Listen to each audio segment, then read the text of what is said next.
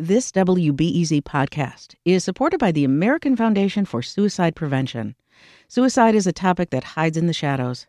It's time we talk away the dark, learn how to spot the warning signs for suicide, and how you can have an open, caring, real conversation to help save lives. Visit the American Foundation for Suicide Prevention to watch the new short film and learn more at afsp.org slash talkawaythedark. Good morning. It's Wednesday, and yes, it is February. I'm Erin Allen, and this is The Rundown. We finally get to see the updated international terminal at O'Hare Airport. Yesterday, Chicago officials cut the ribbon on a $1.3 billion terminal renovation. The original Terminal 5 was built more than 30 years ago, and as Chicago's gateway to the world, it's a part of why O'Hare is the second busiest airport. Watch out, Atlanta. The latest expansion created more gates and concessions. Jamie Rhee is the Department of Aviation Commissioner, and she says these investments will support O'Hare's long term future. O'Hare 21 is designed to transform the passenger experience from curb to gate while meeting the needs of the traveling public through the 21st century. Construction started back in 2019 and it accelerated during the pandemic since activity at the airports was at an all time low. The staffing shortage news continues, this time in Illinois public schools. My colleague Char Daston is reporting on a survey of school districts across the state that found nearly four out of five of them reported a shortage of teachers already this year. Almost every district said the problem was the same or worse compared to last year. The survey came from the Illinois Association of Regional Superintendents of Schools. Their president, Mark Klaisner, said not enough teachers were applying, and the schools had to make do with long term substitutes or teachers who were trained in the wrong subject or grade level. One of my colleagues mentioned he knew of a middle school in his region where not one of the teachers was fully endorsed to be teaching what they were teaching. But district officials also said the state has some tools to make things better. For instance, the state policies that allow substitutes to work more days per school year. But over 80% of district officials said the state should make it easier to pay teachers more, which would help recruit and retain them. Makes sense. In other education news, yesterday, the Illinois State Board of Education announced Tony Sanders as the state's new school superintendent.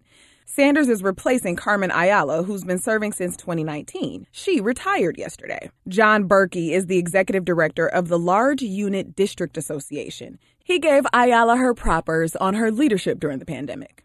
This is not the four years you thought you were going to get when you uh, when you took the job, uh, but with leadership, you have to take what's thrown at you, and I think. Uh, you did a great job trying to navigate through a very difficult couple of years. Sanders is leading the Elgin based district right now, U46, which is the second largest school system in the state. He'll start his new position at the end of this month, which again is February. Like, how are we already here?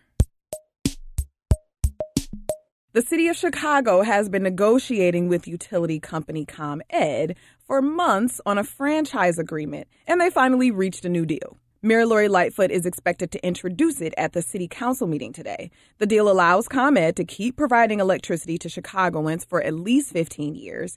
It also includes a so-called energy and equity agreement that's supposed to establish some environmental, social, and economic goals that ComEd would help the city accomplish. For instance, the city is saying ComEd will commit to using up to $120 million in shareholder funds, in part for community projects aligned with the city's climate action plan. The last agreement with ComEd was nearly three decades long, and it expired in 2020.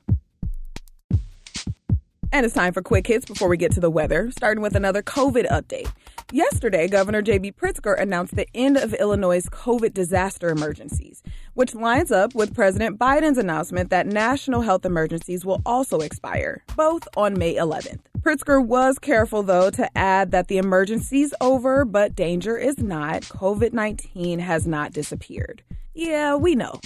And another L for the Chicago Sky. Yesterday, 13 year veteran Courtney Vandersloot said she would not be returning to the team next season. The Sky lost Candace Parker to free agency earlier this week. Now, with Courtney gone, they'll lose a four time All Star and longtime captain. As for weather, temperatures are still in the single digits right now, but it's jumping up to a high of 27 today. The sun is out all day, so soak it in. Tonight, partly cloudy, low in the 20s. And that's it for now on the rundown. Later today, libraries have been a battleground for free speech for a long time. But over the last couple years, it's been next level in the US, including the Chicago area. Ban the books. Don't ban the books. Just move the books up to where the kids can't see. How do I maintain the professional standard of allowing people to have access to all kinds of books? But how do I also grapple with the fact that some of this kind of feels like a personal attack?